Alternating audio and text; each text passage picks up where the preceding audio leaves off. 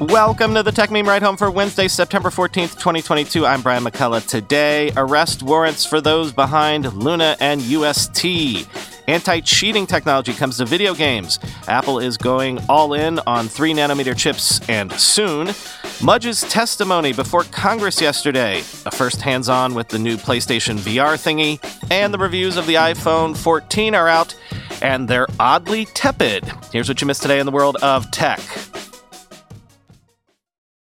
A South Korean court has issued an arrest warrant for Terraform Labs founder Do Kwon and five others located in Singapore following the collapse of Luna and UST. Quoting Bloomberg. All six individuals are located in Singapore, the prosecutor's office said. Do Kwon didn't immediately reply to an email seeking comment. In July, prosecutors raided the home of Terraform Labs co founder Daniel Shin as the probe into allegations of illegal activity behind the collapse of Terra USD deepened. Kwon has said he plans to cooperate when the time comes. In an interview with crypto media startup Coinage that floated the prospect of jail time, Kwon said, quote, life is long.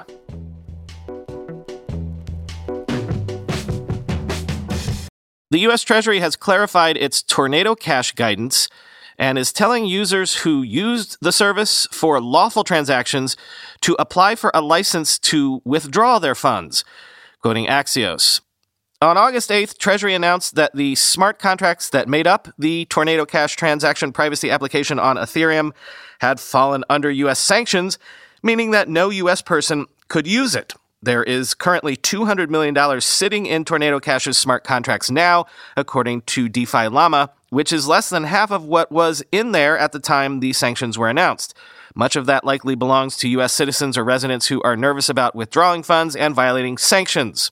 The new guidance provides a way for users to lawfully withdraw their funds. They need to be prepared to give all the relevant information about their transaction to Treasury when they apply for a license. According to the new guidance, the sanctions don't forbid others from using Tornado Cash's code, discussing it, or even teaching others about it so long as they don't interact with the sanctioned Ethereum address, end quote.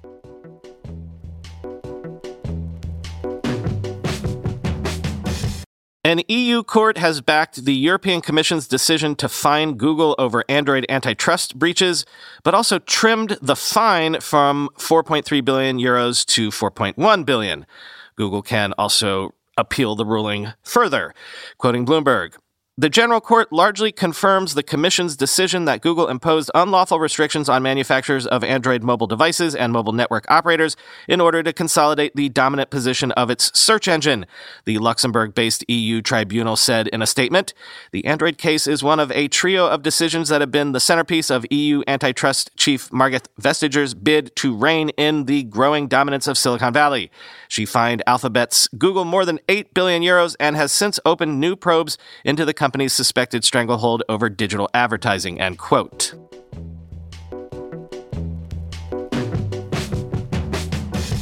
EA has unveiled EA Anti Cheat, a kernel level anti cheat system for some PC games, launching September 23rd to take on cheat developers building kernel level exploits. Quoting Engadget.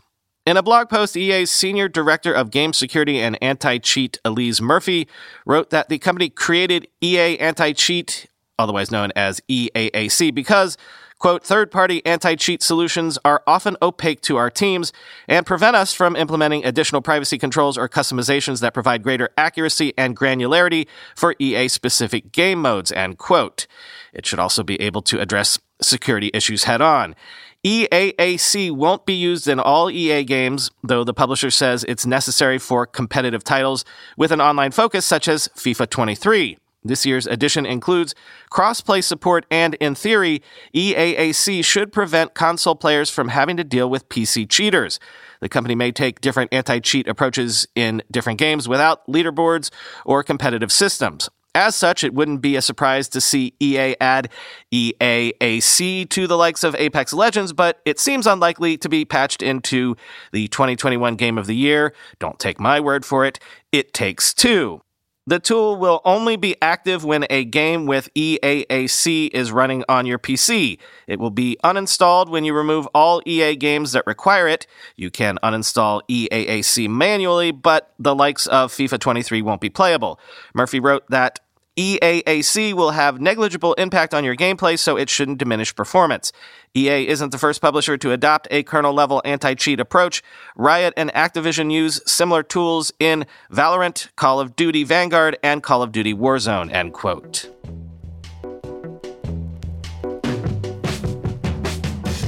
Sources say Apple is planning to use TSMC's N3E 3 nanometer chip making process, expected in the second half of 2023 for its A17 chips in some 2023 iPhones and its M3 chips for Macs. Quoting Nikkei Asia.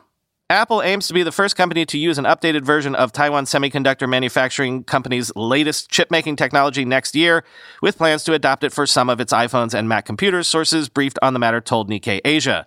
N3E will offer better performance and energy efficiency than the first version of the tech, TSMC said in a recent technology symposium in Hsinchu. Industry sources said the upgraded production tech is also designed to be more cost effective than its predecessor. As TSMC's largest customer and the biggest driver for new semiconductor technologies, Apple is still its most loyal partner when it comes to adopting the latest chip tech. The US tech giant will be the first to use TSMC's first generation of 3 nanometer technology, using it for some of its upcoming iPads, Nikkei Asia reported earlier. Previously, Intel told TSMC that it would like to secure 3 nanometer production by this year or early next year to be among the first wave of adopters like Apple, but it has since delayed its orders to at least 2024, three people told Nikkei Asia. However, 2023 could mark the second year in a row that Apple uses TSMC's most advanced chip making technology for only a part of its iPhone lineup. In 2022, only the premium iPhone 14 Pro range has adopted the latest A16 core processor, which is produced by TSMC's 4 nanometer process technologies, the most advanced currently available. The standard iPhone 14 range uses the older A15, which was used in the iPhone 13 and iPhone 13 Pro models released in the second half of 2021. End quote.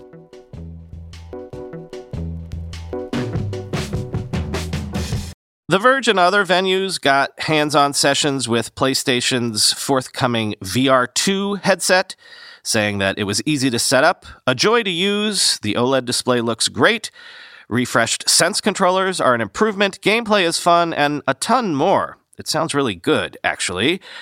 Quote, the Sense controllers seem like they'll be far better than the tech used in the previous generation. The haptics were excellent, which may not be too surprising if you felt Sony's excellent haptics in the DualSense. The touch detection was a really handy way to interact with VR worlds. Sure, you can pick up weapons, but it also allows you to flex your fingers and interact with objects in a more natural way. It wasn't perfect, nor was it available in every game we tried, but when it worked, it added an extra layer of immersion. The PSVR 2's single cable setup was much appreciated as well. The original PSVR required an extra box and a bevy of cables to work, so just plugging one cable directly into a PS5 is a way less complicated solution. Though it's not as nice as a fully standalone no wires headset like the Meta Quest series.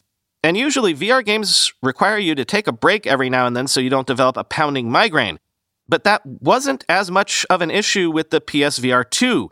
You can go for a decent chunk of time without feeling the strain. As for the games themselves, we got to try a few titles Horizon Call of the Mountain, a version of Resident Evil Village optimized for PSVR 2, The Walking Dead Saints and Sinners Chapter 2, and the newly announced Star Wars Tales from the Galaxy's Edge Enhanced Edition. Horizon Call of the Mountain was the most technically advanced, probably because it was built from the ground up for the PSVR 2.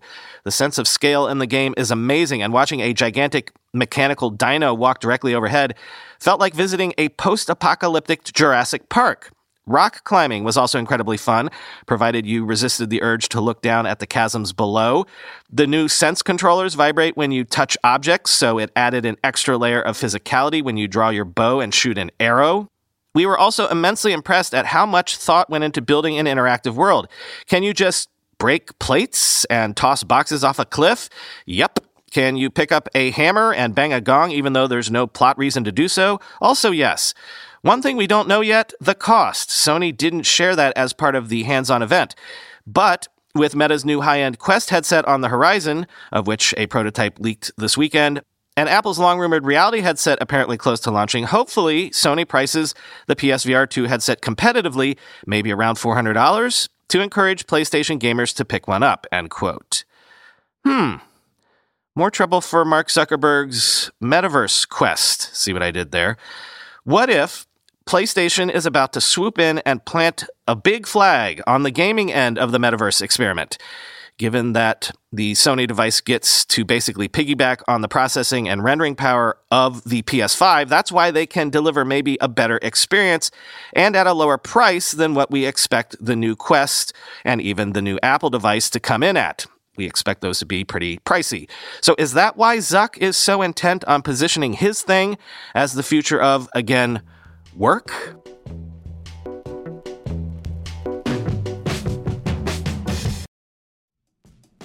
Whenever I need to do financial research for this show, for instance during tech earnings season when I have to analyze how various companies' stocks have been performing, I only ever turn to our sponsor today, Yahoo Finance. For more than 25 years, Yahoo Finance has been the brand behind every great investor. Whether you're a seasoned investor or are looking for that extra guidance, Yahoo Finance gives you all the tools and data you need in one place. They are the number one finance destination producing a holistic look at the financial news cycle, including breaking news, original editorial perspectives, analyst ratings, independent research, customizable charts, and so much more. Securely link your brokerage accounts for a unified view of your wealth, including 401k and other investments. A comprehensive perspective is what sets apart great investors, and it's how Yahoo Finance ensures you have the insights to look at your wealth in its entirety. With a community of over 90 million users each month, their real strength is helping you on your way to financial success. For comprehensive financial news and analysis, visit the brand behind every great investor, yahoofinance.com, the number one financial destination, yahoofinance.com. That's yahoofinance.com. We all know there are things in life that you have to compromise on, but when it comes to your health, there is no compromise. So don't go back to that one doctor who uses your appointment to catch up on the latest headlines, their family group chat, their crossword puzzles, just because they're available right now or they take your slightly sketchy insurance. Instead, check out ZocDoc, the place where you can find and book doctors who will make you feel comfortable, listen to you, and prioritize your health. And you can search by location, availability, and insurance, so literally no compromises here because with ZocDoc, you've got more options than you know. ZocDoc is a free app and website where you can search and compare highly rated in network doctors near you and instantly book appointments with them online. Once you find the doc you want, you can book them immediately, no more waiting awkwardly on hold with a receptionist. And these docs all have verified reviews from actual real patients. We're talking about booking appointments with tens of thousands of top rated, patient reviewed, credible doctors and specialists. I have personally used ZocDoc to find a podiatrist when I needed one for the first time ever in my life. Go to ZocDoc.com slash slash techmeme and download the ZocDoc app for free. Then find and book a top rated doctor today. That's Z-O-C-D-O-C dot com slash techmeme. ZocDoc.com slash techmeme. In his congressional testimony yesterday, Twitter whistleblower Peter Zatko, aka Mudge, detailed Twitter's lack of logging, ignoring hackers' ongoing efforts to access its systems, how the FTC let the company, quote, grade its own homework, and much more. Lots of eyes emoji stuff here. Quoting TechCrunch.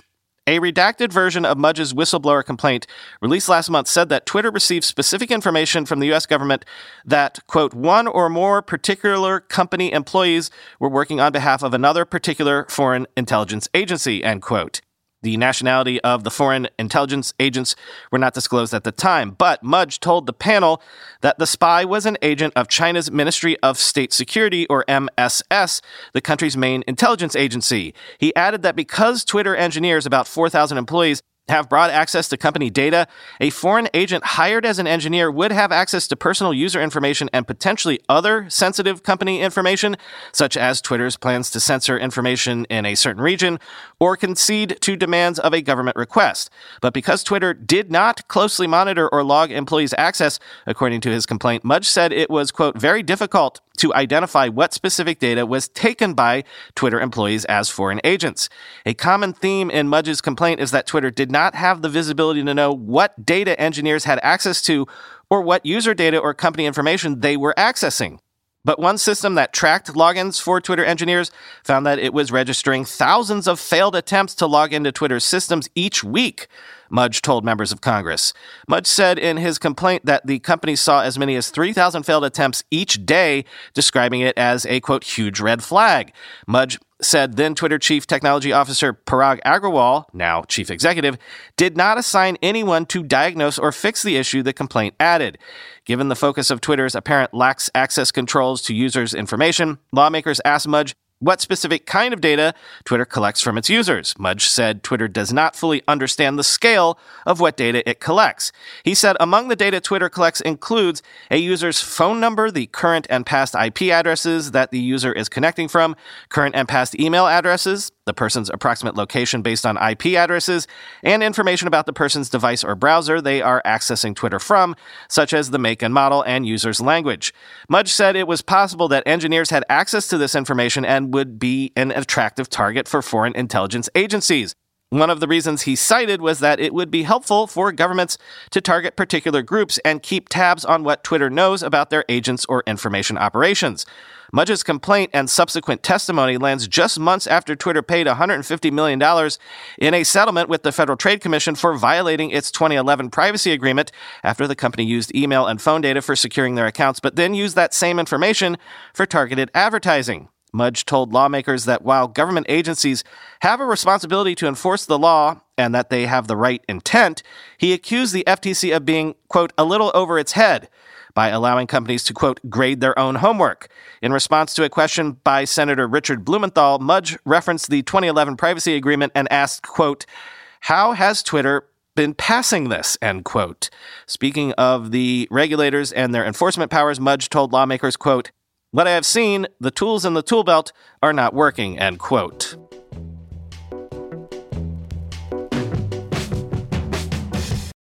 Finally, today, it's review embargo day. Let's start with Allison Johnson's review of the iPhone 14 in The Verge. She says it sports an improved selfie camera and good battery life, but feels like an iPhone 13S with no ProMotion, and the eSIM transition could be painful. Her conclusion, quote, most people should consider other options, but there is an argument for the iPhone 14 if you meet a narrow set of criteria. You're on an iPhone 12 or older, you really want the satellite SOS feature, you prefer a 6.1 inch screen size, it is, after all, the right one. You want the best camera quality at this price point, you just need a new phone right now, and your carrier is offering a sweet trade in deal. For this particular set of circumstances, the iPhone 14 will suit you just fine. Otherwise, it's well worth taking a look at your other options. When you shift to new technologies in a product line, you have to put a stake in the ground somewhere. One product will be the new thing, and the other will be the old. The 14 is on the old side of that dividing line. The old was good, and so is the iPhone 14, but in the broader landscape of good phones you can buy right now, iOS or otherwise, it's hard to see an argument for the 14, end quote. She gave it a 7 out of 10, which is the lowest score I can remember for an iPhone. Next, Nilay Patel says of the iPhone 14 Pro, excellent performance and the 48 megapixel camera is incredible, but the dynamic island isn't fully utilized yet and camera sharpening is too much.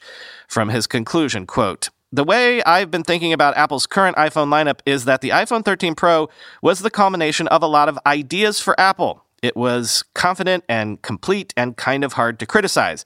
The iPhone 14 is basically a slight remix of the 13, and it feels like the same combination of ideas in many ways.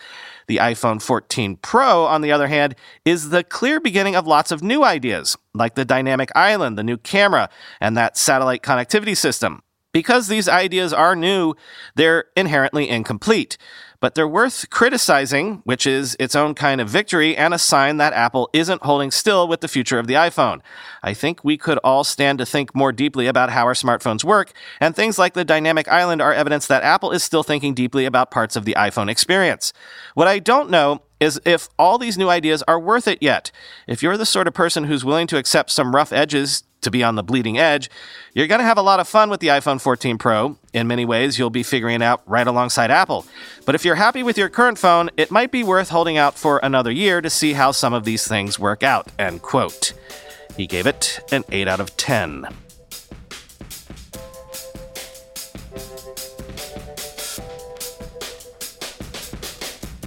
Sorry, premium subscribers, I screwed up yesterday and uploaded the wrong file originally. Instead of the show, you end up getting just one of the ads. I literally just dragged over the wrong file. I'm sorry, that wasn't Supercast's fault, it was mine. And when I became aware of it, I was already stuck in a TV studio for three hours, so I couldn't do anything about it until I got back. Again, I'm very sorry. I was running around Manhattan yesterday going like four different places even before I taped that TV interview. It would have helped if there was somewhere I could stop off and sit down and check in, but there really wasn't that as an option. Why isn't there something between, say, a Starbucks on the low end and a Soho house on the high end? Just somewhere in every neighborhood in every city that functions sort of like those sky lounges at airports. You know, you go in, you use the bathroom, maybe get a cup of coffee, sit down in a comfy chair, grab some Wi Fi, check emails and such. Seriously, I know Soho House exists, but that's a couple thousand bucks a year, and it's got pools and restaurants and even hotel rooms. It's overkill, and there's only three of them in all of New York City. I'm talking about something less than that an airport lounge style place. You only need to stop in for 20 minutes in between appointments to get out of the rain or snow, or like yesterday to cool off so you don't show up to your next thing all sweaty. I feel like people would pay as much as 50 to $100 a month for that sort of thing easy. Didn't a bunch of startups try something similar to this at the beginning of the WeWork era? Didn't Packy McCormick work at one? Does nothing like this exist currently? Anyone want to found it for me? I'd invest. Talk to you tomorrow.